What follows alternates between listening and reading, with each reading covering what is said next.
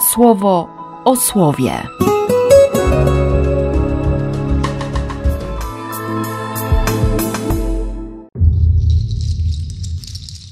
3 stycznia, poniedziałek. Popatrzcie, przyjrzyjcie się. Dowiedzieliście się, że On jest sprawiedliwy, czyli szuka, szuka człowieka. To pamiętajcie, że ten, kto wykonuje to, co sprawiedliwe, ten, który szuka człowieka, ten, który szuka Boga, ten, który szuka siebie, jest z niego narodzony. Nie da się spokojnie wysiedzieć. Nie? To jest ciągłe poszukiwanie, to jest, to jest chodzenie, dreptanie za kimś, to jest szukanie siebie. Nie oszukiwanie siebie, tylko szukanie siebie. I żeby znaleźć, trzeba popatrzeć, jaką miłością obdarzył nas Ojciec. Że obietnica stała się życiem, że Słowo jest miłością i że, jak to w ostatnich dniach pisał święty Paweł, naprawdę jesteśmy dziećmi, czyli dziedzicami. Nie jesteśmy byle kim. I co prawda, wstrząsający jest ten ostatni, czyli szósty werset trzeciego rozdziału, ostatni werset dzisiejszego czytania. Szczególnie ta druga część. Każdy, kto grzeszy, nie zobaczył go ani go nie uznał.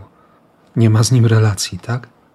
Bo przecież oczywiste jest, że ten, kto trwa w Chrystusie, nie może równocześnie trwać w grzechu. Jeśli ktoś trwa w grzechu, to dowodzi jednego. Nie zna Chrystusa w osobisty sposób, nie ma z nim żadnej relacji. No, no taka jest prawda. I choć brzmi to boleśnie i dramatycznie, to wiem, że dziś jeszcze mocniej proszę, by nie trwać w grzechu. Tutaj chodzi o to trwanie, nie? Nie upadek, bo mi się coś nagle w głowę stało i, i przestałem ufać, przestałem kochać. Trwanie. No proste, nie?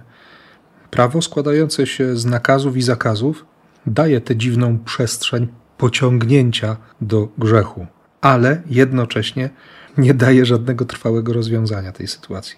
Problem grzeszności cały czas pozostaje.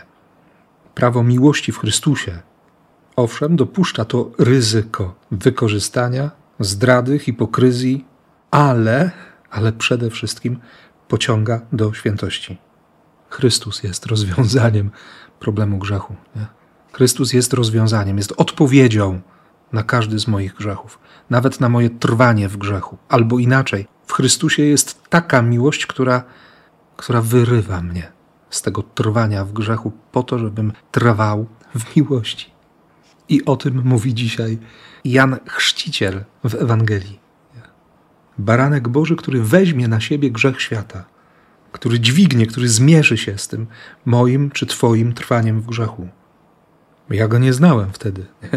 Nie miałem pojęcia, że, że to on.